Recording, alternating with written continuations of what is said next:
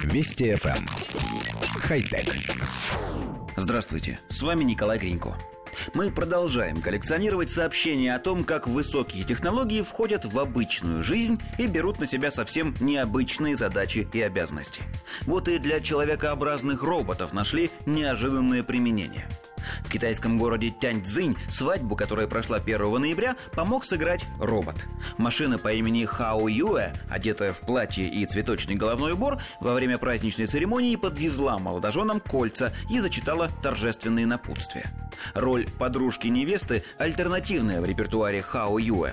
Разработанный местной технокомпанией Tianjin R&D, робот был задуман в первую очередь как робоофициант, но оказалось, что на своем подносе он может доставлять не только закуски.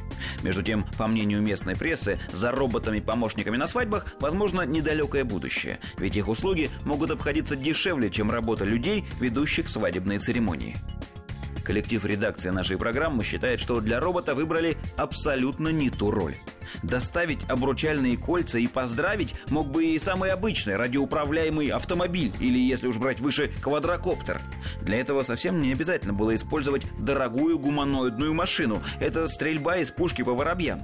А вот для чего робот подошел бы как нельзя лучше, так это для замены той самой женщины из ЗАГСа с высокой прической, торжественно завывающей о том, что с этой минуты вы вступаете в новую семейную жизнь и так далее.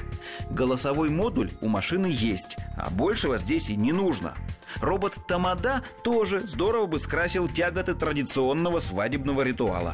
Мужская половина редакции считает, что брак, заключенный с помощью робота, был бы крепче и, цитируем, прикольнее. А женскую половину вполне можно уговорить согласиться с мужским мнением. Хотя... Вести FM. Эм. Хай-тек.